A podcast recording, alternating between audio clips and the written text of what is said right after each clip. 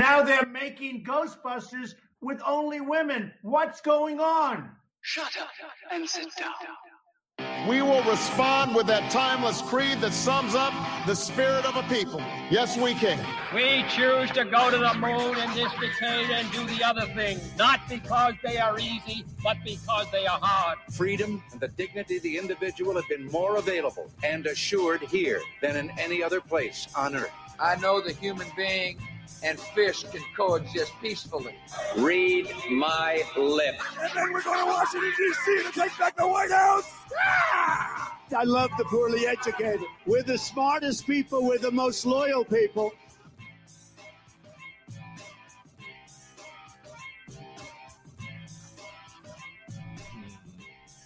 I don't have anything. I'm, I'm, out, I'm out of witty things to say at this point. the well has run dry in quarantine. i tell you what's not running dry though. This margarita. hmm. Uh, hi guys. Hi Facebook. Hi YouTube. Uh, welcome back. It's uh, Barstool Politics. I'm your host Nick McGuire, joined as always by Dr. Bill Muck from North Central College and Dr. Phil Barker from Keene State College. Hi guys. Hey Nick. Hey Nick. Uh, before we get started, we actually have a bunch of stuff to talk about this week. Um, so we'll go through the standard stuff and then a few new surprises as well. Uh, so if you guys uh, like the podcast, have questions, comments, viewer suggestions, anything like that, follow us on Twitter uh, at Barstool Paul P O L. Uh, Facebook, where you can find our uh, live shows, which we do every Wednesday at 4:30 Central. it's Barstool Politics on Facebook. follow us through there uh, our YouTube page, which uh, does not have a direct link. Uh, just take my word that we have one. Uh, we also do our live shows on there. Uh, you'll find a link on our social channels. Um, so definitely give that uh, a look if you're more interested in YouTube than Facebook. That's apparently where all the kids are, are, are watching things now, correct? That's what I hear, Nick. Yep. um, and then the podcast, Spotify, SoundCloud, Apple uh, Podcast, Podcast, uh, Stitcher, Google Play Music, most major podcasting platforms. Uh, Beers Week Try, uh, you can find on Untappd on iOS or Android. Just look for Barstool Politics on there. Um, that's all the normal stuff, right? That is. Cool. Uh, so a couple of fun things. Uh, so for returning listeners or anybody new, uh, we're actually going to do a a little contest, a, a little giveaway. Uh, like I said, we uh, oh I missed the, the the merch thing, so I'll just go into it here. Uh, we're going to be giving away a, a full set of uh, Barstool Politics gear. Uh, so a t shirt, a hoodie, and a mug with our logo on it. Uh, I'm going to put the direct link in chat right now for the live show. That's not it at all because I copied something else. So I'm gonna I'm gonna I'm gonna save that. just, just give me just give me give me some time on this. I swear to God, I'm gonna get it right one day. Um, there it is yeah so uh, like i said uh, realistically uh, you're just going to go to this web page um, all you'll need to do is uh, follow us or tweet us or follow our facebook page uh, follow us on youtube uh, and you'll get get entries to win the contest. It's going to be going on from now until for two weeks so two episodes of two two wednesdays from now. Um, you'll have a chance to to get some entries in uh, like I said, the the stuff is great. Uh, it's very high quality. Um, we certainly appreciate the support. Uh, we'd love to see you guys wearing it. Uh, so yeah, have have fun with that. Uh, I'll keep promoting that uh, as time goes on. But um, hold on, free stuff, Nick. It doesn't get any better than that. Yeah, we're not even wow. going to make you pay for it. um, and then another really cool thing, which we just kind of um, uh, decided on this week. Uh, we're going to have a special guest next week, uh, Alexander Titus, who was the uh, the inaugural assistant director uh, for biotechnology uh, with the Office of the CTO at the DoD. Um, is going to join acronyms. us. I know, yeah. right? uh, he's he's great. Uh, we're going to talk about uh, synthetic biology, uh, his time at at the DoD, um, his kind of take on the COVID response. Um, you know, gonna figure out what's what's true and what's not and what's being reported uh, and just kind of have a fun discussion with him uh, so that'll be next week uh, definitely tune in for that um, we're we're looking forward to it I think that's going to be a lot of fun. I mean, he specializes in synthetic biology. We can talk a lot about biological weapons and and the nature of the threat that's posed. Uh, really fascinating guy uh, who, yeah, who absolutely had a really important position at the Department of Defense. So, looking forward to that. Yep. Um, yeah. So that was that was a lot of stuff to go through already. Um, but yeah, so this was uh, another another banner week for uh, for the president and the administration and for the COVID response. Um, but what seems to be getting more and more attention is the uh, the U.S. China relationship, uh, how that's continuing to sour, uh, and what that means uh, for for future relationships between the relations between the two countries. Um, so, Bill, can you kind of fill us in on what's been going on? Absolutely. So, yeah, today we thought, as Nick pointed out, we take a deep dive on an issue that hasn't gotten a ton of attention, but is likely to be the most consequential factor shaping our post COVID 19 world. And that's the relationship between the United States and China. The relationship has always been strained, but COVID 19 stands to push it over the top into a Cold War, or potentially something worse. There appears to be an emerging, emerging bipartisan consensus within the United States that it's time to get tough on China. In fact, it appears that a central issue of the 2020 presidential campaign will be Trump and Biden trying to prove that they will be tougher on China. Although Trump himself often, seems as if he can't figure out how to approach China, oscillating between complimenting and blaming China for its handling of the coronavirus. There are a number of questions that need to be addressed. For instance, what responsibility does China bear for this? Should the U.S. make China pay? And what would that even look like in a sovereign state system? What are we to make of the growing nationalism coming out of China over the last five years? Um, is it fair to say that the post Nixon policy of engagement with China has failed? And at a macro level, what does the history of great power conflict teach us? Uh, there's this idea of the Thucydides trap. So let's start with an easy one, Phil. True or false? Cold wars are good and easy to win. Go. well, it's obviously true. Uh, no, it's not. Um, yeah, I mean, there's so much in this, right? There's there's so many elements, and I, I, was trying to think of like how do we tackle this or how do we approach all of them. And so let me just kind of uh, make a few uh, points or statements here, and then we can you can kind of run with what you uh, where where you think I'm wrong.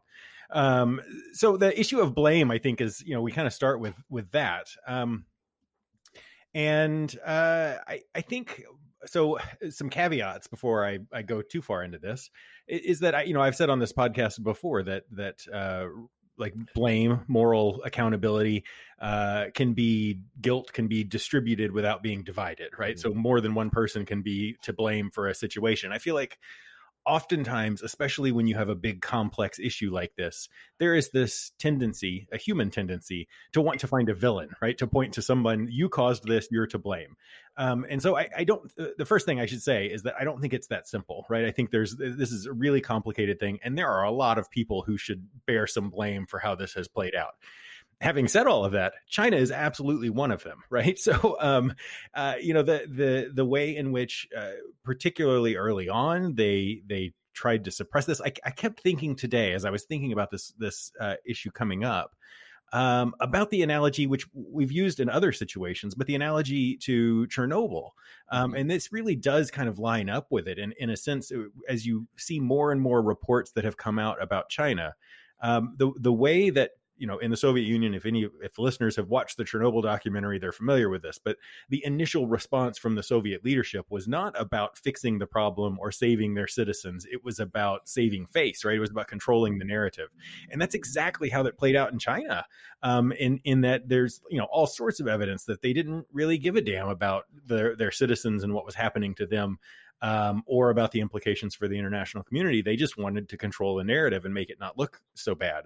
Um, and and I think just like the Soviet Union deserved to be blamed for that with Chernobyl, this is uh, you know another situation. The the Chernobyl thing was contained, but if it hadn't been, it would have caused you know suffering and death all over the place, sort of like this mm-hmm. has. And so, yeah, uh, yeah I mean, I, I, think that there's there's a lot of of uh, blame to go around. Um, let, let me just say one more thing on that and then i was gonna well i'll come back to the other topics uh, later but I, I think the interesting part is that if we're sticking with the Chernobyl analogy, um, Chernobyl had huge implications for the Soviet Union. A lot of scholars point to it as the beginning of the downfall of the Soviet Union because it revealed all of these problems in the way that uh, you know the the the state was handling things and the you know the the pushback from the Soviet people and and the backlash and. I, I, think we're way too early to see if any of that will play out here, but there is a lot of evidence that the Chinese people are pissed, right? Understandably. Uh, so yeah, I mean, we can talk about uh, you know whether they should pay or not, but, but we should just start with the blame, I guess.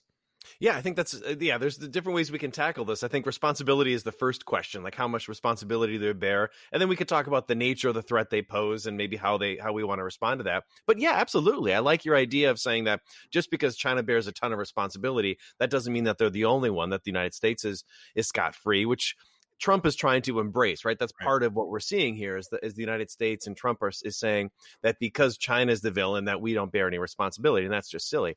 That being said, as, as you noted, China bears a tremendous amount of responsibility for this, and it's incredibly revealing for how poorly they handled this. And I think the Chernobyl one is, is a great example because early on, had they been open, had they been transparent, uh, they could have saved a lot of their own lives and they could have saved international lives. So China will pay for this, whether that's financial or not. We can get into that. But in terms of the reputation of, of China, this is a, a huge, huge hit. And they it's absolutely something that they wanted to avoid. So yeah, I, I think we we just start at the point that they bear they bear the biggest responsibility in both of those mm-hmm. cases too there was potential a lot potentially a lot of help from the international community um, that was you know turned away because they wanted to save face the, mm-hmm. the, the analogy that's really i'm i'm really happy with that analogy the only the only thing i would quibble with is that I think uh, it, they're at different stages, right? So China is just starting to emerge as a global power, whereas the Soviet Union was on the decline. Right. right. But I think to your point, it does reveal that there are way more cracks in this Chinese system than we we tend to think. We oftentimes build them up as this inevitable world power who's going to dominate the system like the Soviet Union did. That may not be the case, right? I think there's there's certainly a, a surging power, but they are not as perfect as we think. Mm-hmm. Nick, you've been a pretty staunch defender of the Chinese Communist Party. yes. you know where my real loyalties lie. Um, no, they are 100% responsible for this in the end. We can certainly there there like you said there are many people and institutions to to blame for this, but the ultimate responsibility needs to lie with with the communist Chinese government.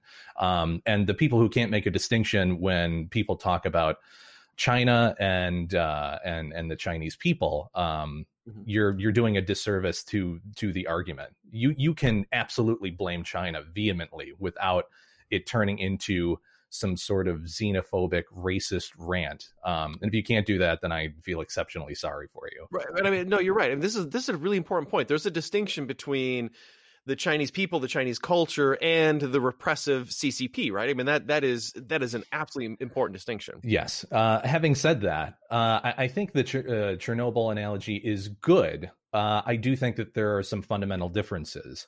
Uh, where I, I, think that when we talk about international intervention and international help that could uh, that did help to alleviate the Chernobyl situation and could have helped the the the COVID nineteen situation, it seems as if China didn't want uh, or or at least uh, said they didn't need any international assistance, whereas the Soviets did use uh, back channel uh, uh, political connections to get help from the United States, get help from Western Europe in terms of technology and manpower uh, and strategy to deal with the situation.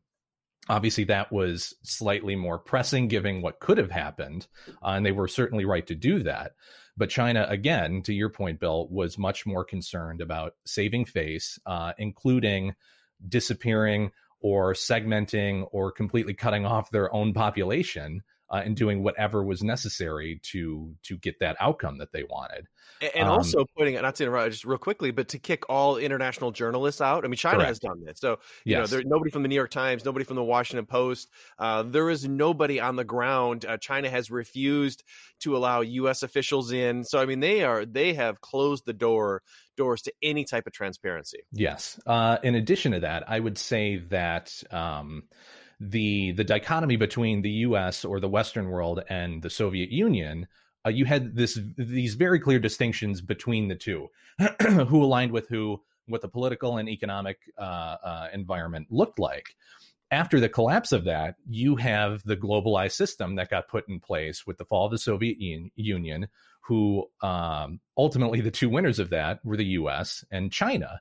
So, not the the distinction between what is uh, or who is necessarily at fault isn't as clear, especially from an economic standpoint, uh, because China is so integral to that system now. And I think that really has has complicated the situation because whereas you had a, a fairly clear narrative distinction between the two, now you have members of the Chinese government uh, um, retweeting statements by U.S. representatives or U.S. Uh, media personalities or anything like that that are are kind of showing not reverence but a a much more uh, middle road perspective of uh, Chinese culpability in this, mm-hmm. uh, and I think that's that's it's it's an extremely complicated story for for some people just because the system isn't as black and white as it used to be.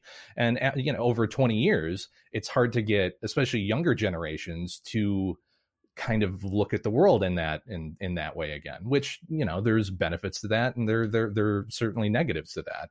Um i personally think it's negative. Mm-hmm. um it's uh it's I, I i'm not sure that uh I think China's taken a hit on this from a, a, political perspective, at least in the short term. But I think that the way that they operate and their ability to look at things on an exceptionally long term basis uh, suggests to me that they will come out of this without um, the damage that that should be that should be visited on them, both economically uh, and and frankly militarily. After all this is said and done, I, go ahead.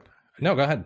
I, I wonder how much you talking about blame in the in the analogy. I wonder how much of I, this is a, a, sort of difficult thing to wrap your head around in terms of blame. A, a nuclear meltdown is a human caused or a human related incident, right? And this is uh, it is you know a virus. It's this naturally occurring thing that is exacerbated or or whatever by human um, uh, human systems. And so I, I wonder how much of that will allow China some some ability to sort of be off the hook because people have a harder time thinking of you know responsibility in that sense. Well, you, I mean, you started to say, Nick. Should, I mean, should we talk about you know whether they should pay or how they should pay or what what this does to Chinese standing in the international community? Yeah, yeah. I, I, mean, it's I, I, it's a really really interesting question because I, am not sure what levers you you have at this point uh, to push back against them. Uh, like I said, they are integral to obviously the the WHO, which has been a, a talking point over the past several weeks and months, um, uh, the World Trade Organization. Um, they're they're they have their tentacles in everything, and re- realistically, rightfully so. That's that's the system that we helped to create. Um, yeah, I'm not sure that you will find an international international solution to this. I think it will have to be at the state level and have uh, again kind of back channel dealings between different sovereign uh, sovereign states about what a coordinated response looks like. Personally, I would negate most of our debt to China at this point, and they, you know, see see what their response is at that point. The, the, the, Trump administration made its job harder by not embracing internationalism, by not embracing its alliances, because this would have been a lot easier for the Trump administration if they had embraced NATO, if they had embraced all these organizations, right? Because then you could get a coalition. The United States, if, if it's piecemeal, if it's like individual states, even just the United States trying to uh, to carry out some vengeance against China. It's it's not going to work well. What you really need is a global effort. And and I, I, you could talk about economic sanctions, you could talk about military, all that sort of stuff. I don't think those are really viable uh, because we're also intertwined. The reputational one, right? The shaming element is the one that I think would have the biggest impact on China, right? You know, China wants to be perceived as a world power, not as somebody that fumbles through this, that that covers up, right? That's where I think the Trump administration missed an opportunity to pull the international community together to say we can't let this happen again and to expose China uh, for the you know for its lack of transparency. I mean, what exposure do we need at this point? When I when I look at stories in the New York Times or the Atlantic saying that we screwed up our response and we should have been more like China when they're again welding people into their apartment buildings or disappearing scientists who were sounding the alarm early about this situation or again their human rights record and the Uyghurs and any number of of dissident political groups that they've again disappeared or imprisoned or eh, it's right. just they they're reprehensible and people continue to ignore that yeah, all of that is absolutely true, right? It's still thinking about how you confront them, though, right? I mean, um, it's just it's about finding that balance. And my fear is that what's going to happen is that domestic politics within the United States is going to take over, and you're going to have, again, as I noted earlier, you're going to have Trump and Biden trying to out tough China. Uh, and I don't know what that means, right? I mean, I, I think you have to be, as, as, you both said, it's it's a delicate situation. Our economic system is intertwined. Um, you know, you have to think about how you do that in an effective way. Um, it's again, it's much more difficult than I think our our system is ready to to pursue. So I, I, there's there's a kind of I, I, don't I can't decide if this is me sort of agreeing with both of you or disagreeing with both of you. um, I, think you're so I, you talk bill about like the us's response and how they could respond and and you know nick you're saying like uh, what else do we need to see before we make a decision and I, I would sort of argue that uh, if we step back from it the assumption that the us has to be at the lead of any sort of uh, response to china is a very you know that's how we've come to think of it because since world war ii the us has been sort of this international leader but we have sort of backed away from that um, which I, I, tend to think that you you're right, Nick. What else do we need to see? I think the international community has seen enough, and I think that whether the U.S. leads on this or not, China's international uh, um, standing is going to be damaged by this. I mean, it's it's a serious. When you're talking international politics, I think we have to think more certainly medium term but maybe even long term i mean there are short term implications to stuff but but this you know the, if you th- look at chinese policy not just over the last year but over the last 30 years right where you have you know, tiananmen square and you have you know you have they had sars before they had this they have you know their con- constant escalation in the south china sea i mean the the sort of nature of of communist china you know policy and leadership i think is apparent to the international uh, system. And I think they will pay a price and they have paid a price. And I think it, it, they pay a price in that sort of unsatisfactory international relations kind of way. The price mo- many times in international politics isn't you know a nuclear bomb right? It's not an immediate strike against them. It's this long-term reputational cost. It's this the the fact that people are unwilling to deal with them or people don't trust them or you know their standing falls. And, and i think that will come um, it's it's not going to be this satisfactory hey we won a lawsuit or we we led a strike against them. But it doesn't that doesn't mean that they haven't paid a price for these mistakes that they have made along the way or they're not necessarily mistakes. They're it's for bad you know bad leadership and bad policy coming out of an authoritarian state Mm-hmm. I, I, agree with that. The only thing I would add, though, is that th- this isn't over, right? Both, you know, the international community is trying to shape these narratives, and China realizes what it's done, and it is out there trying to For to sure. craft this narrative in a way, to, to Nick's point earlier, that makes them see like, well, they may seem like they made the initial mistake, but boy, then they they had this wonderful system to to counteract it. Then they started handing out PPEP around the world that they were the real leaders. If they come up with the uh, the vaccine, that allows them to again to argue that yes, it started here, but but we were the. That's why I think American leadership is so important here to pull people together. Um, you know, the U.S. has ceded this leadership, and I think a, a strong voice uh, to say that what happened here, to call for increased transparency. I mean, Trump hasn't even really pushed them publicly about letting U.S. inspectors in, right? That that seems like something where only the U.S. could really be that leading voice. And if if we're not there, then the only one out there right now is China. And again, I, I know that Trump is is attacking China, but not in a sophisticated way. So I, my fear is that they're going to continue to be able to shape this narrative, and and they absolutely are, right? They're very very good at that. Uh, so I, I, I think it's still to be decided. Hmm. Mm-hmm. You want to go? No, no, no, no. I, guess, I guess one of the things to think about is is we could continue to kick around what this response looks like. Uh, you know, what what does making China pay? I, I mean, Nick, you uh, you talked about the idea of economics, and and you're seeing that within the Trump administration, they are. I, I don't know how serious this, is, but they've mentioned uh, not paying back debt. Uh, they've mentioned. Uh, That's my idea. I want I want credit for that. right? Yeah. and so I, I I wonder I, my I don't know. I, I wonder whether those are good ideas or bad ideas. I, I don't know. I, I it, it strikes me that's a quick way to drift into a cold war. and that's I, I, think that would be a terrible outcome from this if if that relationship between the United States sour and China sours to the point where we are now in you know 1947 1948 where the Cold War starts to take over. It, it, there is a philosophical question at the heart of this, and and the you know the World Health Organization issue is an example where the Trump administration has decided essentially to you know to withdraw funding from the WHO because of their you know sort of the the extent to which they're uh, operating closely with China on this or whatever. And that that's the that's this question of do you are, do you sort of punish right or do you step up and fill this leadership gap right? The critique of that is if you if the us withdraws from the who it just opens up more uh, space within the WHO for China to really control it. So,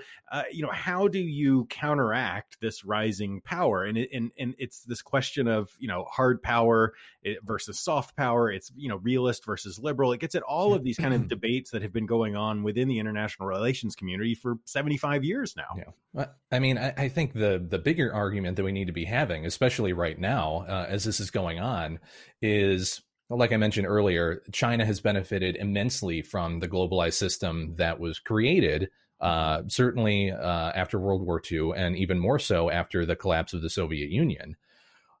Uh, with their uh, uh, again their their influence um, and um, uh, membership amongst different international organizations and the way that they've become such an integral part of the international community, uh, especially from an economic standpoint, I guess my I, I question the efficacy of that globalized system if one of its primary players is not playing by the rules and realistically has never played by the rules but now they have so much influence over it that it's it's it, it's it's a zero sum game. Like i i think that this is a, a really important point where we need to look at how the system is structured and whether the organizations that we help to create are serving us the way that they should be serving us still. Um, and I think a lot of people are obviously having questions about that. I certainly am having questions about that.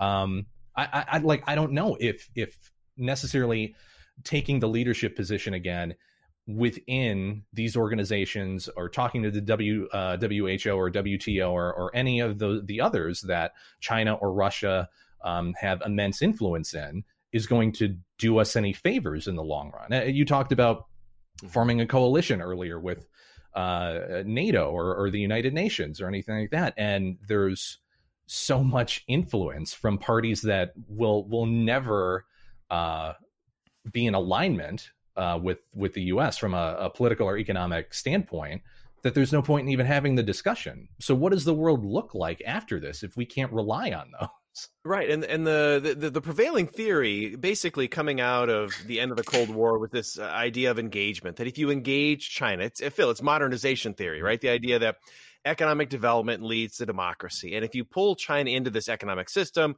if you bring them into the World Trade Organization, if you embrace them, over time, the economic opportunities. Uh, you know, provided by globalization and the free market system will force, not force them, but inevitably there will be political reform and that economic uh, development will lead to democracy. And what we've seen is modernization theory was dramatically wrong with China. And and so the question now is how do we respond to that? Do we continue to your point, uh, Nick, do we continue to engage them? Do we continue to welcome them into these institutions? Or do we start to push back? And what does that look like? I mean, the, the idea of embracing an engagement was a bipartisan consensus you know, Bill Clinton began the conversation about bringing China into the WTO, but but George W. Bush finished it right. I mean, this was this was just accepted orthodoxy that you know the longer China embraces this system of free market, the free market, it will democratize, and it's gone the other direction over the last five years. Mm-hmm. Yeah, I mean, I, I think this is uh, the this this question is is really interesting, and there's a there's a couple of elements to it. I mean, you were talking about Nick, like what does you know what does the system look like, or we need to rethink the system, and I, I think you're right. I think the assumption for the last whatever 50 years has been that all of these things go hand in hand economic development and democracy and peace and all of these other elements. And so when we talked about globalization or interdependence it it brought all of those together. But in fact they don't all go hand in hand. As you mentioned you know economic growth doesn't necessarily lead to democracy. I think of uh, there's two political scientists, political economists, Przeworski and Limongi, who talk about how, in fact, economic growth leads to stability, right? So, when yeah. as long as the Chinese economy is booming, they're not going to shift away from their system um, because things are going well. And so, uh, anyway, I, I think we need to think about if we have to choose do we have do we choose economic prosperity like when we think of globalization and interdependence uh, do we want the free trade we all get rich aspect of it?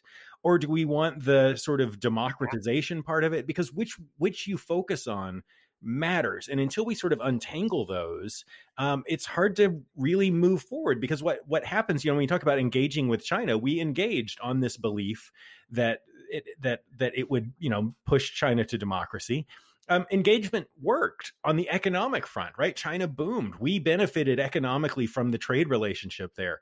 But it didn't take into account security questions, where we're now entirely dependent on China in so many different ways. It didn't take into account the human rights sort of dimension of things. And so, you know, which of those do we value more? Do we value the economic growth, or are we willing to say we're going to take an economic hit in order to increase our security or in order to increase, you know, democracy or values that we believe in? And it, it was easy as long as we thought that those all went together. But but you know we can't be naive like that anymore. They don't always go together, and so wh- which ones take priority? And I think that's it's a great point, and it's an interesting contra- uh, uh, comparison to the Cold War, where we were battling the Soviet Union on very different economic systems. That's not necessarily the case here, right? I mean, if you mm-hmm. think about the global economic international economic order, China would now continue that order, right? They're not looking to undermine the system. They're looking to benefit and continue to preserve that system. Um, not the political side, not democracy, no. but certainly the idea that, uh, you know, free trade, right, is as free as it can get. Like that system they want to preserve. So it's a really weird dynamic where what matters more to your point, Phil? Do we care more about political rights or do we care about economic rights?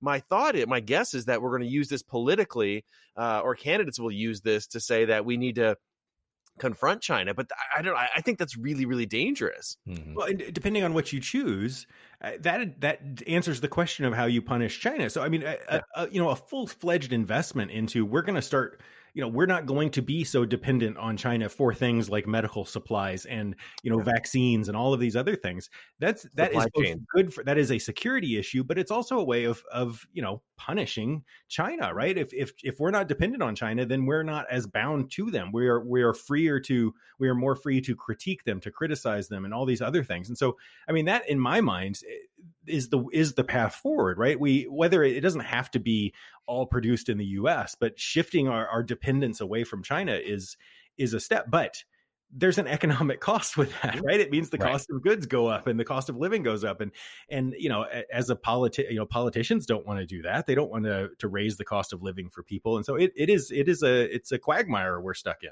Yeah, but this is the time if you're going to make. Oh, sorry, Nick. If you're going to make a change, this is the time, right? Suddenly you have an opportunity to do that. I'm go ahead, Nick. no, no, no. You're you're right. I I think that obviously there's going to be economic consequences to to this, but I, I think the the proof is in the pudding in the sense that China is already saying that there are going to be consequences if there are any sort if there is any sort of either political or economic pushback like that, whether it's directly targeted or not. Um, that suggests to me that uh, they're worried about it, but also the way that they're playing the game is obviously not the right way to play the game anymore. So yeah, something needs to be done um, either way, it's it's it's going to hurt. There's just no way around it, unfortunately. You know, uh, we could talk about like the Cold War, George Kennan's idea of containment, and the idea was that you contain the Soviet Union, you don't allow them to spread. I don't think that works perfectly here, but part of containment was allowing the internal contradictions of the Soviet Union to be exposed. And I think the United States would benefit from exposing China and some of the problems there. Uh, uh Nick, you brought up the Uyghurs, uh, the repressive system, uh, nationalism. China is moving in the wrong direction. And what the United States could do is clean up its own act and just say, who do you want to lead this system right do you is this what you want non-democracy you know lack of transparency i think that would go a long way in terms of of, of forcing china to clean up its its behavior mm-hmm. We're more worried about Mike Pence wearing a mask or not in a in a uh, manufacturing plant. So we have bigger fish to fry. How come they don't wear masks, Nick? They, this, this is simple. They should wear masks, right? and then Trump goes to a mask factory yesterday and doesn't wear a mask. He right? had his wears goggles. the goggles. He wears the goggles so nothing hits his face, but he doesn't wear a mask. I, I don't know, Nick. This I just can't. I, I can't. I, yeah. I've heard that the only way you catch the virus is through the eye. So I think he's safe. But I'm sure he, Trump was worried about looking stupid. He looked dumber in those glasses than he would have if he had a mask on. Probably. I don't know. It's a sticking point for me. All right, should we talk beers? Yes. Phil, start us off. All right, so I am having uh, my, the last of my beers from Hill Farmstead Brewery, which is up in uh, uh, in Vermont, which is again a fantastic brewery. Every beer I've had from there has been really good. Um, and the one I'm having tonight is called a First and Last Things. There's the can if you're watching um, uh, at home. Uh, it's an it's an IPA. They do a variety of different IPAs. This one's uh, made with you know four or five different types of hops. Um, it's as as is the case with uh, all of their beers. It is excellent. It is really good. It doesn't. Uh, some of their beers I've I've had and, and immediately react with a "this is the best beer I've ever had" type of reaction. This is this is an excellent beer. It's not. It doesn't have that sort of you know untouchable standard, but it's you know it's got a little bit of citrus, but it's more the IPA that leans towards uh, I forget what the term uh, Tom told me to use is, but you know, resiny, that kind of uh, flavor, earthy, more flavors. Um, it's it's very good, very solid. I would gladly, you know, ex- accept a six pack more of them. Is that a little can? It looks kind of Yeah, small. it's it's a you know it's the classic twelve ounce. So, but okay, but so it's just a normal size. Yeah, yeah, just small for us. Yeah. right. so Nick, you're having a margarita. Yeah, I, I, I didn't bother going out again this week. Um, no, we got uh, uh, margaritas from uh, uh, the our local place around here, uh, the bar that we we love in in town. Um, so we're trying to support local businesses still. Uh, and then I just had another End All IPA, which is uh, from Solemn Oath, which is also uh, a local brewery. Um, still good. I'm I'm certainly I'll be drinking more of them. Uh, over the next several days, uh, I'll I'll have a new one next week. But the margarita was good. It had habanero in it. It was Mm. delicious. hmm It's good you're staying in, Nick. That's Tom- the right thing to do. Tom is going to be very disappointed in me again. So I'm enjoying an Easy Keepers, uh, which is a beer from Pipeworks, which is out of Chicago, and this is their oatmeal stout, and uh, it's solid. Uh, I mean, it's you know, it's it's uh, it's got a little bit of maltiness to it, but it's not my favorite stout I've had from them. And, and Pipeworks is kind of like that. Some of their beers I love, some of them I, I don't. This I would just say is is solid. It doesn't have. Sometimes they can have a nice little sweetness, not too sweet, but this is just just a little. Um, I don't know. I don't know what the word is, but not not great. It's not great. So so I would say this one's uh, not my favorite uh, from Pipeworks, but still solid. Nice.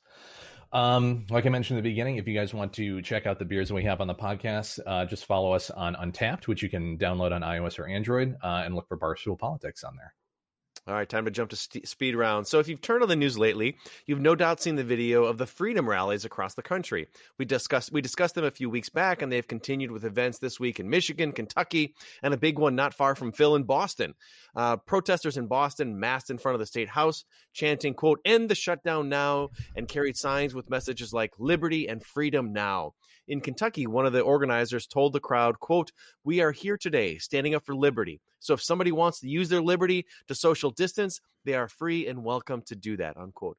Uh, the group's embrace of the concept of freedom and liberty led to a fascinating Twitter rebuke from Tom Nichols. Nichols is a well known professor of international affairs at the U.S. Naval War College, and it's also important to note that he's a conservative. Uh, Nichols was responding to a protest in Arizona that ended with the host encouraging everyone to hold hands during the playing of Amazing Grace. Now, Nichols writes, quote, This is how Americans now interpret freedom, not as a political condition in a democratic society, but as a constant chant of, quote, You're not the boss of me. This is not freedom, or at least not freedom in any political sense. It's a childlike understanding of autonomy. Uh, he also goes on to say, quote, This is what happens when people believe that freedom means telling everyone no, whether it's at work or at a doctor's office or at a group activity, activity of any kind. It's a stage toddlers go through, but they grow out of it. This is permanent childhood, unquote. Now, I found this to be a rather engaging debate over the meaning of freedom and thought it might be worth a few minutes of our time. Phil, these protesters force us to grapple with the long standing and often contested meaning of freedom. Feel free to take this in any direction you like. Oh, Jesus. I'm going to cut that out at the, the final. so uh, yeah, I mean, I think this is you know Tom when he was on last time talked about, or maybe it was the time before, talked about the difference between sort of a libertarian and an anarchist, and that that gets at this in some ways, um, which is, I, I mean, I ultimately I think all the all questions of freedom when we're talking about freedom require weighing of of various rights against each other right so if i claim that i'm free to do whatever i want then you know i so an example right? If i if i shoot you bill i can claim that that's my right. I am free to shoot bill but that also you know impin- impinges on your freedom to not get shot right? Yeah i don't like And that. so- i don't like that version of freedom at all. And and so we we can't all be you know all be free like freedom requires some or at least a collective good right? A collective some level of society contributes to my ability to be free. Uh, the analogy or the example i think of is national defense right? Um you know we we pool our resources we collectively contribute to this we all sacrifice we give up you know tax dollars or whatever to do this because it contributes to a, a greater level of freedom. And that does feel like to some extent that has been lost. I mean, Tom Nichols is is you know he's he's stating it very bluntly, but I, I do think this idea that that in order to be free or that we as a society that that freedom as a society does require some level of you know uh, sacrifice or or conscious action on my on my part that I can't just uh, freedom doesn't just mean I get to do whatever the hell I want. That that is one type of freedom, but it is not it's not a particularly good type of freedom. Right, right. Yeah. Nick, you look free. yeah, I feel free. That's why I didn't go out to get beer this week. Um, I, I I understand his his viewpoint. Um, I, I think that a number of the protesters and movements that we've seen over the past couple of weeks are certainly not full of, but there's a significant uh, portion of them that are people who are just tired of being inside, who want to be able to go about their daily lives, and you know, people that are, are getting interviewed and saying, "I just want a fucking haircut." Um, you you are not the ones that we need putting the message out there. Um, but I, I think there's a difference between that and people who feel that as much freedom as there was, that the system that is in place now continues to impinge on their freedom, not necessarily on a daily basis, but in the way that they operate their lives um, without any due recourse. Um, we pretty much unilaterally shut down every aspect of the country um, without any understanding of when that's going to change, when there's going to be some sort of return to normalcy, and not just, uh, again, how you operate on a daily basis, but how you provide for your family uh you know how how you you're physically able to to find a job after this is all done how to to get the the funds that you need from unemployment which is still unclear for a lot of people in a lot of different situations uh and there doesn't seem to be any any understanding of when that's going to change or what that means to a person's individual rights when you have governors going I wasn't thinking about the Bill of Rights. I was thinking about keeping people safe. That should be a scary thing for people because as much as there's collective action here, and rightfully so, that that you should be trying to keep people safe. At what point does that cross into just this overbearing nanny state uh, that that while it might have people's best interest in mind, it doesn't necessarily take their their inalienable rights uh, into account uh, in the in the the same capacity. Um, and I think there are a lot more people who evince that perspective who are getting shut down. Uh, and people are telling him, "Well, you just don't care about people dying." Obviously, we care about people dying, but at some point, somebody has has to have something to live for too. And I know I've said that a bunch of times over the past few weeks. Um, yeah, I, I, think that it's a, a, again we talk about a, a vocal minority that's that's uh, you know they're just being idiotic, but the subtext of this is that people are afraid that when this is all said and done, that their individual core uh, rights are are not going to be what they were when we went into this, which is a scary, scary thought. Yeah, it's it's a great question. I really, again, I, I have been I, have been thinking a lot about this this week. There, Isaiah Berlin was this philosopher, and he talked about negative uh, freedom versus positive freedom. And in the United States, we embrace negative freedom, the idea that you are free from government. That's the kind of freedom we like. We don't want government. Forget the bell. Um, we don't want impinging upon us. And that's one type of freedom. But positive freedom also thinks about the other side, which is, you know, if you're a poor kid in a poor neighborhood who has crappy schools, you know, you're not free the same way that others who have opportunities are. And it, it strikes me that we've embraced this conception of negative freedom. And again, these, I think these protesters are an extreme example of that. Like, you can't tell me what to do. I'm free to do whatever I want. Like Phil wants to shoot me, right? That's that's one version of freedom but there are times when that's really really dangerous. Um, like if i decided i wanted to be free and drive on the wrong side of the road like you government can't tell me what to do. No there are real benefits from telling me to drive on the right side. Uh, i saw somebody today posted about like during when germany was bombing uh, london during world war ii if some idiot said no i'm free to turn on my lights right? That could have been really really dangerous right? So it's thinking about you know this sense of freedom and and I, while I, I understand the desire to get back out there and to get back to work, and I understand the concern about government constraining our behaviors, I, I, I do think we as a country need to reckon with this this divide to say that our conception of freedom is is has settled on this government can't tell us what to do in a way that precludes all these other really really important elements of freedom. And I don't know, I, I think this is I'm, I'm kind of fascinated by this question. Uh, go ahead, Phil. I, I, can't help but think that that also comes back to the conversations we've had for years now about national unity and and partisanship and divisions and whatnot. Right? Uh, if if it's harder when you when you get into that deep partisan, really sort of anti, you know, people are partisanship is about anti-partisanship as much as anything else. Right? It's like I hate Democrats or I hate Republicans. When you get into that sort of deep divisive sort of state where you think of everything along those lines, it's hard to get behind sort of a national unity. We're doing doing this for the collective good sort of sort of uh, sort of approach, which is what is necessary.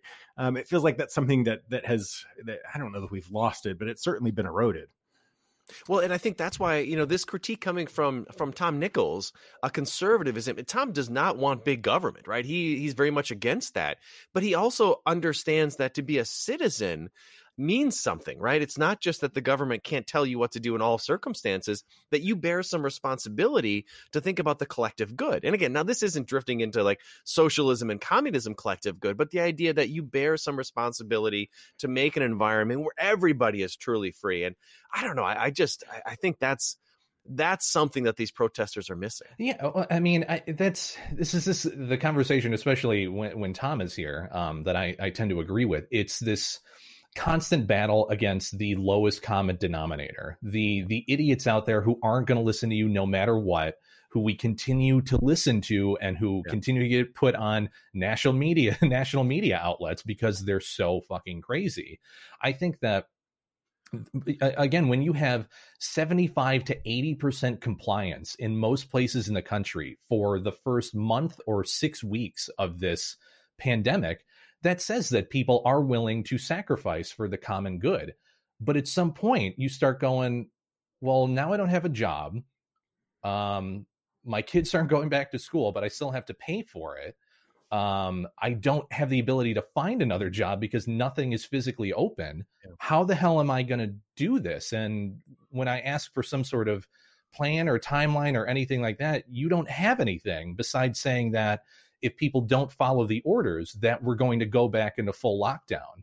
That's not acceptable anymore. You have to give me something concrete to make this tolerable. Like I, we we've done what we've been asked, so now give me something. Do something. Nick, you're, being very reasonable, but I don't think these protesters always are. No, right? I mean, and they're not. They're absolutely not. But in Texas, they were all. I think it was Texas that they were all upset about something not being opened. Oh no, it was it was a hair salon uh, that I think are opening on Friday. And this woman said that she wanted to open her salon on Wednesday, right? And she tore up the papers. And I thought, come on, two days, right? I mean, there there has to be a balance here where you're you're respecting governance and autonomy and your fellow citizens. I, am just not sure their motivation is the motivation you prescribe to them. Nick. So here's the other aspect of it, though. In that same situation, the woman was getting sentenced to potentially, uh, you know, a, a handful of days in in prison. Part of the order was she could get released if she publicly if she was contrite and made a public yeah. apology about what she did. So it wasn't about the physical act of opening. It was about proving something to wider society that she made a mistake and I and and kowtowing to what the state is telling her to do.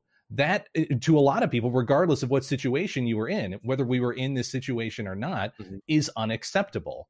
The, the state shouldn't have the right to tell you to apologize to anyone. You can talk about her defying an order, which there's still a, a, a, legal question there whether or not the order should be in place. But to ask her to do that is unacceptable to a lot of people and it's emblematic of what the system has become. But it's been that way forever right? I mean yeah, forever I the, the, idea is that if you like are contrite you don't get as harsh a sentence in the legal system. So i mean that, that's not i don't know if that's necessarily new I, you're you're right you can i think it's not wrong to have a problem with that um, I, I, I, keep thinking about like the idea of social capital as as we have this conversation, right? Which is the the you know not to be too political sciency, but you know Robert Putnam and this idea of trust, which is essential to democracy. That if you don't trust your fellow citizens, democracy breaks down, and it feels like we really lack that sense of trust, right? Yeah. The idea that the other people, uh, the other side is acting in good faith, even if you don't like agree with their principles. They are they're well intentioned, right? And and it feels like that's gone, and and yeah, it's well, now I'm really depressed about the state of, of American democracy. The road Perfect to hell is paved with good intentions, Phil. Yeah. yes. Perfect time to transition to Michael Flynn. All right, so Michael Flynn is back and he's stirring up the legal world once again. This week, Flynn's lawyer released FBI records documenting conversations that occurred with the FBI about how to handle Flynn's case. These documents have led Trump and his supporters to argue once again that Flynn was framed by malicious agents of the deep state. Flynn's lawyers point to one note where an FBI official asks, quote, "What's the goal? Truth, admission, or to get him to lie so we can prosecute him or get him fired?" unquote. Other notes show how the FBI planned to refresh Flynn's mem- memory if he lied. On Fox News, hosts speculated that Flynn will soon be com- uh, completely exonerated. The National Review's editorial board insisted that Flynn has been treated unjustly by the FBI. And of course, the president jumped in on Twitter, writing, quote, what happened to General Michael Flynn, a war hero, should never be allowed to happen to a citizen of the United States again, unquote. He went on to suggest that he might consider granting Flynn a pardon or even rehiring him. Now, it's important to note that none of this provides anything close to an exoneration of Flynn. At the end of the day, Flynn still lied to the vice president, chief of staff, press secretary, and the FBI about his conversations with the Russian ambassador over U.S. sanctions. Phil, this case is fascinating, maddening, and a perfect example of the rule of law under the Trump administration. You've always had a testy relationship with the FBI. What's your reaction to this one? I mean, this is this is a classic example of of how two things can be true, right? This is a complicated situation in which uh, you can both be troubled by the the tactics that law enforcement is allowed to use right? These are not all these are not all these are not uh, you know odd or unusual tactics that law enforcement uses. So you can be troubled by this. If you're troubled by it when it happens to Michael Flynn you should be troubled by it when it happens to you know every other citizen in the United States. So you can be you can you can think that wow this is this is kind of you know seedy that they're you know setting up a trap for him and all of that um, while also s- still realizing that Michael Flynn is totally guilty, right? that this that the two don't necessarily counteract each other. So eh, you know, we talked about eh, again, you know, realizing uh, the first topic, realizing that China is to blame doesn't let other people off the hook.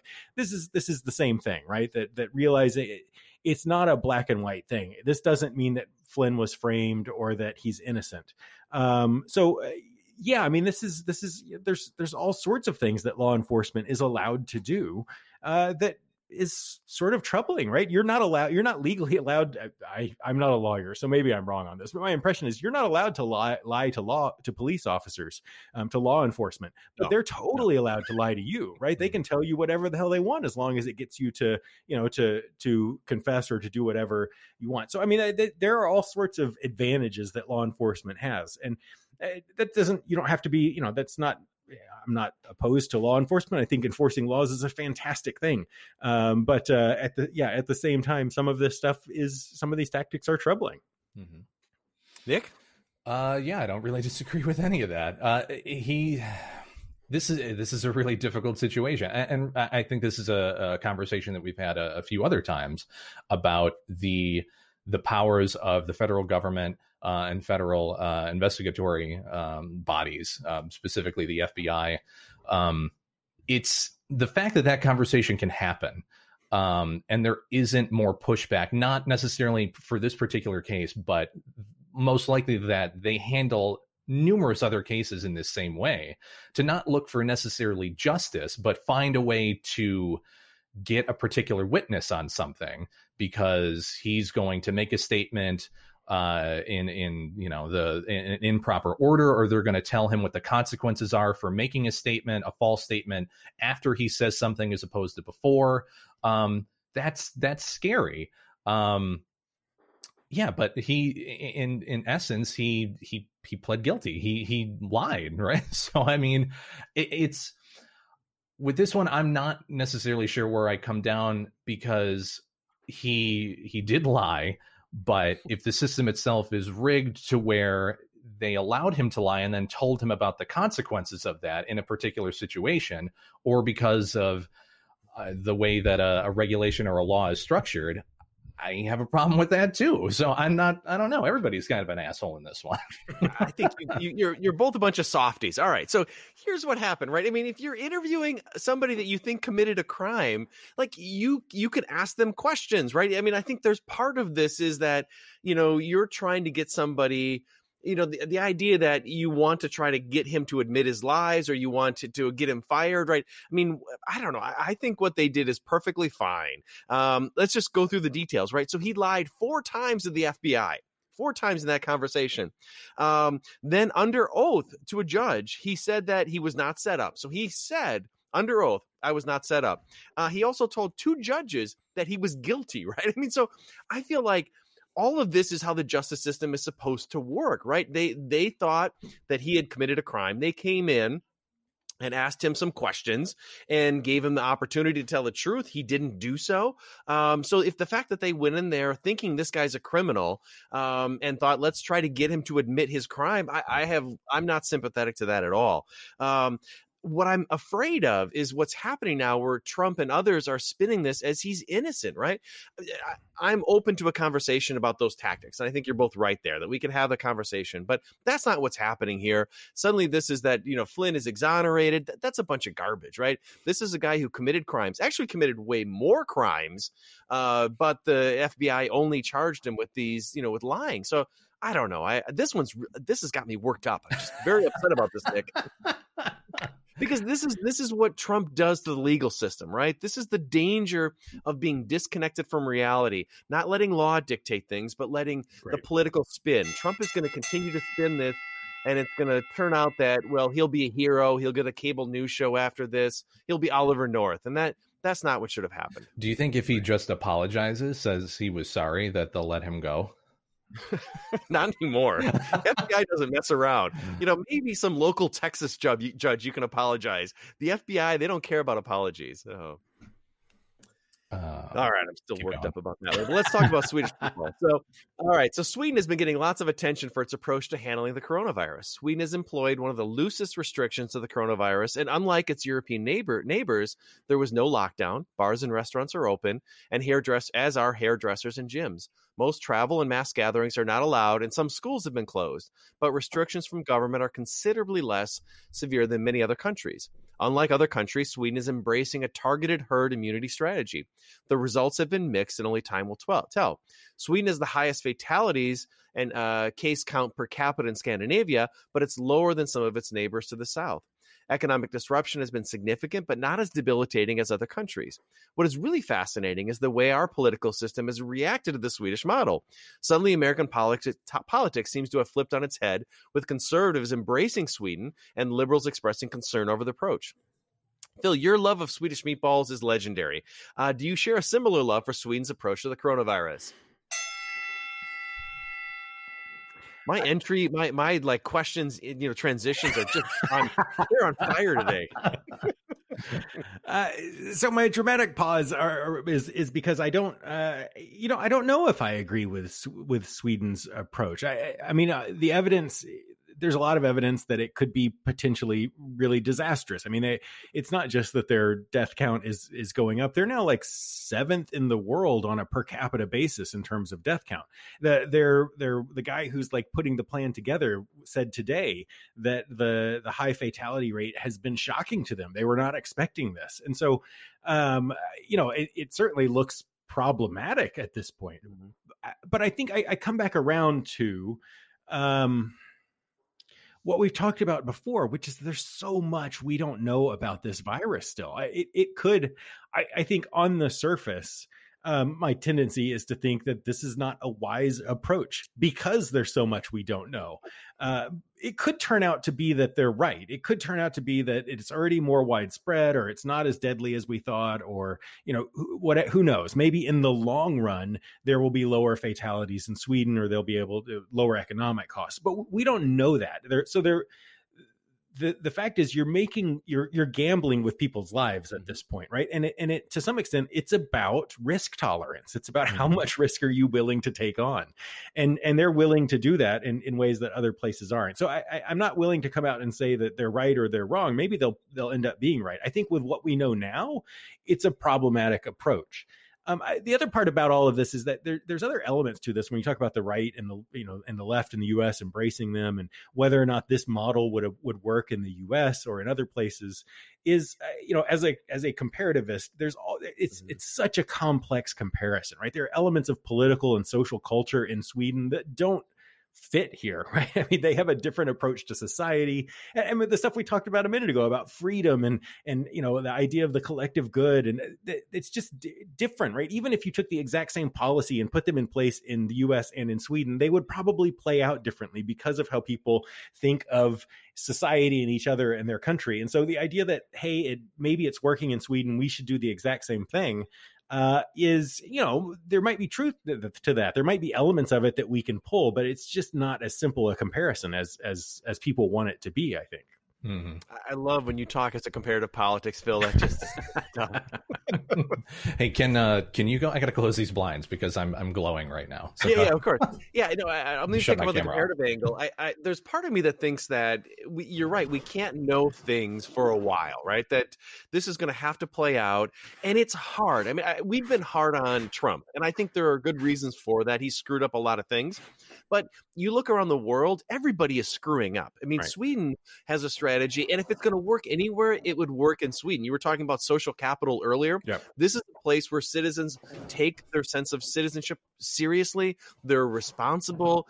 Um, and if, if numbers are going up there, that's concerning. But everybody's trying different methods, and not many of them work. I mean, you're seeing that there's been some success in Germany and South Korea, but they're also taking their lumps, right? So it's everybody is is limping through this you know what'll be fascinating is a few years down the road to look at this and say okay or maybe even a year down the road what tactics worked best and then implement those because we're right. going to have other pandemics you know in a globalized world this stuff is going to continue and so to be able to look at the states that tried things and that they worked. You know, maybe South Korea early testing and testing uh, aggressively might be the the pattern. Uh, From a Nick? we probably won't have that if we uh, if we wall off China. So it's it's just a thought, but you know, I'm sorry. Go ahead, Phil.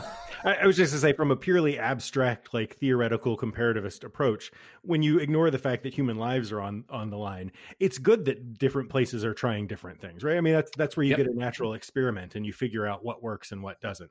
Uh, if it if it fails, I mean, England tried, you know, Britain tried a, something similar to this and quit because it was going badly. So if it fails, it means the cost of human lives, which is, you know, that's when it becomes real. but right. in the abstract, the more variety, the the better. Yeah, this is why the the mayor of Las Vegas said that she was willing to be the control group, right? I mean, this mm-hmm. that's fine in, in you know in social science research. Right. It's not okay with the pandemic.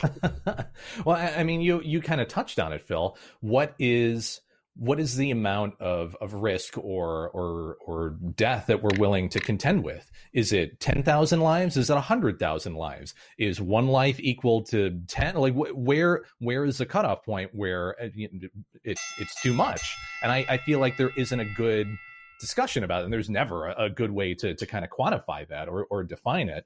Um, yeah, I mean, we need to be taking different approaches to this. What um, I think time will tell uh, if Sweden's approach is is um, is beneficial or not. But regardless of what's currently happening, while this is going on, you can be sure that um, when we're talking about uh, a second wave in just about other places, there will be at least a fairly significant portion of their population that's already been exposed. Uh, come you know fall winter flu season of this year uh, and into next year.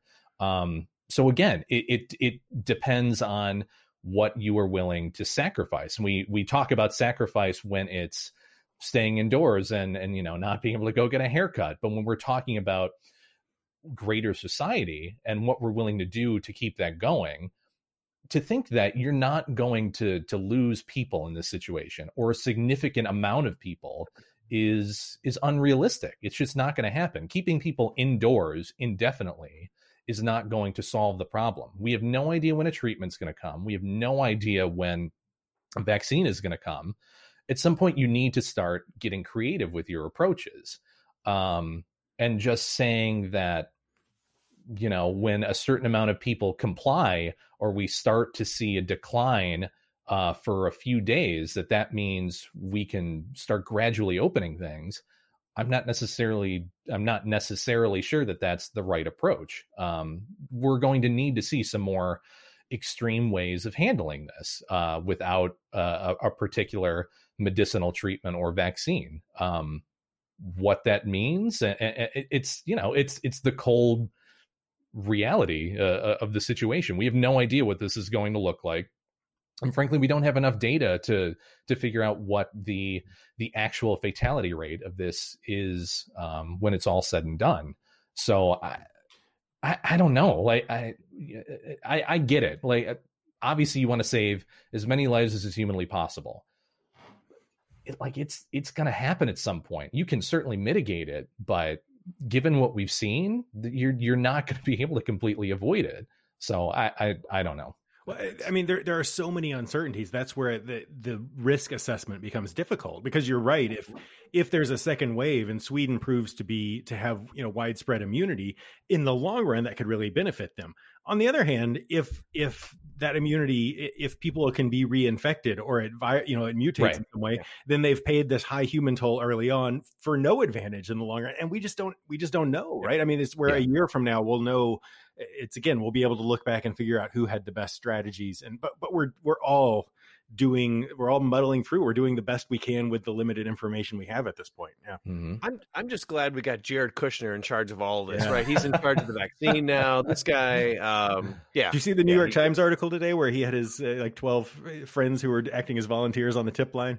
It's good stuff. We're, we're I'm attacking government but there's a reason you have government. There's a reason you have a bureaucracy and it's because putting jared kushner and his buddies in charge of things isn't always the best course of action I don't know. the The data hasn't proven that out yet, so we, we don't know. All right. So for our final topic, I'm going to ask. I'm going to present you, gentlemen, with a situation and ask you to draw on your deep understanding of the human psyche and ample answer a simple question: why would he do that? Now, if you've listened to Donald Trump recently, you've likely had you've likely heard him draw parallels between the coronavirus and the Spanish flu of 1917. For instance, recently Trump noted, quote, you could probably go back to 1917, where it was a terrible period of time. You all know what happened in 1917, unquote. He's also noted that 1917, quote, was the worst of all time, but it was also not as bad as here. It was very bad. It was very rough. It was a bad one, but it wasn't quite like what we're going through right now, unquote. According to FactBase, a website that catalogs Trump's, Trump's, public statements, he has made at least 27 references to a 1917 flu pandemic since March 11th. The only problem? The Spanish flu, which killed more than 650,000 Americans, was not detected in the United States until the spring of 1918. If you go to Wikipedia, the opening line of the Spanish flu entry reads, quote, the Spanish flu, also known as the 1918 flu pandemic. Well, you may say Trump has no use for Wikipedia, but to that I would point out that Trump's own grandfather died of the flu in 1918. So for the life of me, I can't understand why he keeps referencing 1917. So I ask you, gentlemen, please tell me, why would he do that? Phil. Uh, well, I mean, this is a really complicated question, but really it comes down to the fact that uh, facts don't matter to him, and he's never read a book in his life. That's the answer. Done. Nick, why would he do that? Um, I think this is an interesting question, personally, because mm-hmm. realistically, mm-hmm. if we're talking about the spring of 1918, uh, it most likely originated in 1917. so he's not technically incorrect. More importantly, he's probably more focused on the uh, the origin of a particular disease um, than It seems like him. the, yeah. the, yeah, than the, the actual current predicament. So just as it started in 1917 and not 1918, Didn't it start started in China and it didn't start somewhere else. So obviously, he's correct in all of his assumptions. I don't really know why we're even talking about this. This was a I dumb, wouldn't be this was a surprised- dumb thing, Bill. I'm surprised at you. He's gonna he's gonna hear this podcast maybe, and then he's gonna use that explanation, right? Oh, there's certainly it was here in 1970. Okay, all right. Uh, There, there's two elements to this. One, where did the 1917 come from? I'm convinced. You know, there was the World War One movie about 1917, had all the promos. He saw that, like the ad was 1970. So that number has been in his head. Okay, that's fine. But the fact that some, I'm sure somebody within the administration has pointed out to him, Mr. President, it's actually the 1918 flu, but he continues to double down and run with the 1970. That's also interesting, right?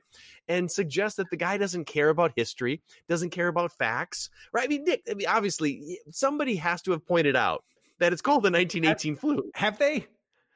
Yes, I mean, think I- so? I- the only reason I say that is he is a, he is a person who does not like to be told he is wrong. So, and he has surrounded himself with yes men. So, do do you think that someone That's actually comes? Bill. Can uh, if you work for Trump, do you pull him aside after a press conference and say you keep getting the date wrong? He uh, like. He's not going to handle that well. You just let him talk because it doesn't matter, right? It's it's the prince. It's the it's the bigger idea, not this date, the facts that matter. So just let Trump do Trump. I, I, I'm- I, maybe people have said something to him, but I can't imagine that his staff is like pulling him aside. Like uh, any other previous president makes a factual error, and the staff would like scramble to correct it. I don't know that his staff is scrambling to correct it. I don't know that his staff knows that it wasn't 1917. I'm even more upset now, Phil. I'm, I'm more upset. I mean, I could easily see see them talking about this and him going, "Well, it didn't start here. Where did where did it start? It couldn't have started in the U.S. Spain, Spain. So when it when when when did it start? Why do we call it 1918? It wasn't it wasn't us. It started in 1917, right? I'm gonna go with 1917. I'm, to start. But here's the thing: this matters because my, my wife and I were talking the other day, and she called it the 1917 pandemic. Mm. And of course, I just lost my mind because I'm like, it's, you know, I gave her the whole lecture about it's 1918. That went over real well. Um, I mean, I think it has a societal impact, right? People, when Trump keeps saying this, I mean, I wouldn't be surprised if somebody changes the Wikipedia entry to 1917 because of this. And I don't know. It, like it feels like we should be grounded at least in some sense of history, and and somebody should point out to him. I, I really think somebody's pointed out to him, and he says, "I don't care." Right? I'm going to continue to do this, but but it is possible that It's been 103 years since the since it happened, and we still refer to it as the Spanish flu, even though uh, my understanding is that the the research or the the belief now is that it started in Kansas. So if we still call it the Spanish flu after 103 years, why does it matter if we call it the 1917 versus the 1918? oh Good- my god. it is really interesting to think about that starting in Kansas, and again, that's a whole other angle. But it's it's interesting to think about where these things originate, what the causes causes are. I'm sure it originally started in China and then it just kind of worked its way over to Kansas and then to Spain and then back here. So yeah, Yeah. in the end, it's it's you know it's all it's all a wash. um, I, I- I mean, hmm, like what? Why? I, I understand when we we're talking about this from a historical perspective, and we're talking about you know uh, Wikipedia like it's the arbiter of of historical accuracy in the context of especially what we're going through right now. Do these things really matter that much? A particular date, the what? No, no, no, no, no, not not not the facts, but how it's how it's presented. Uh, I guess in wider society when we talk about these things Yeah. when we're talking about one year over another or whether it came from china or it came from somewhere else and how we we define those things how much of an impact does that have on the conversation I, you know, in, in the grand scheme of things, it probably doesn't matter if he's referencing it in 1917 or 1918. But it it the fact that it's not corrected, right? The fact that he is comfortable with the wrong date suggests a looseness with the truth that I think that has a big impact. We've talked about, you know, the the number, the what, 15,000 lies or whatever the number is these days that he's he's spread or said. I, I think that's why this matters, right? You want the president who has the biggest megaphone in the world to be accurate. And everybody makes mistakes, right? That's fine if he did it one time, but then in the future to correct it. The fact that he doesn't correct it is more deeply problematic to me than anything else, right? That he continues to run with it and it suggests a sort of 1984 looseness with the truth that that uh, I don't know, I'm not comfortable with. And for me, for me, it's a symptom of a of a, a larger thing as well, which is I I can't help but think that any like really almost any uh, previous president in this situation would have had would wanted to know how the 1918 pandemic played out. They would have researched it. They would have had advisors talking to them about it. It reveals this extent to which there's just not there's not I don't think there's a whole lot of depth of of thought that's put into a whole lot of of the policy decisions that are made. Right? I mean, it's we've talked about him as a reflex machine. It's the background, the history, the data is is it's not just that that it it's kind of willy nilly with the truth. It's that he doesn't even there's not even like the the curiosity to go and kind of you know look at what has happened in the past or to learn from from previous instances. Mm-hmm. Well, apparently George W. Bush read a book about the 1918 pandemic, and it it freaked him out, and it led to policy changes where he was much more aggressive about thinking about pandemics uh, than than he had been. Right, so that's that's why history matters. Books, yeah. and that's only your point of view. From my point of view, the Jedi are evil. So you know, whatever. Mm-hmm. May the fourth be with you, Nick. All right, On thanks for note. putting up with that one. That was that was that was yeah. Was that it? Yeah, we're done. Oh shit! I thought we had another one after that. no, we're we're at an hour fifteen, Nick. We got to wrap oh, it up. Oh, my my apologies. Yeah. Um, can you do stuff for me real quick? Yeah, yeah. sure. So, uh, you know, make sure to follow us on on social media: Facebook at Barstool Politics, Twitter at Barstool Pol P O L. Uh, find us on iTunes. Uh, share us with your friends. Uh, Nick's got this wonderful little uh, giveaway of our our, uh, our swag. yeah. Nick, you tell them about that. Yeah, we are doing a, a giveaway where one lucky winner is going to get a T-shirt, hoodie, and mug with our logo on it uh, from from our uh, our Teespring page. Um, it's all it's all really good. Like I wear my stuff all the time, um, not just because I like to self promote, but because it's comfortable too. Yeah, our, our hoodie is fantastic. Mm-hmm. It's the best thing I own. Are are people who are on the podcast eligible to enter that contest? Yes. Well, just just use your your pseudonym and you'll be fine. IP freely. Um, yeah, we'll uh, we'll put the link uh, for that stuff uh, on our social channel. So uh, definitely check that out pretty much what you'll have to do is uh, is uh, share the podcast with with people through Twitter or follow us on Twitter or YouTube or Facebook or anything like that, uh, and you'll get entries into that.